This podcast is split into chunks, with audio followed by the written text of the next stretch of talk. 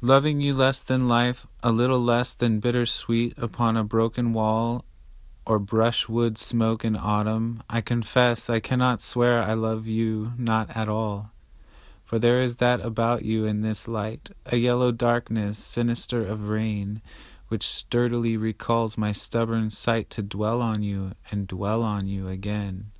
And I am made aware of many a week I shall consume, remembering in what way your brown hair grows about your brow and cheek,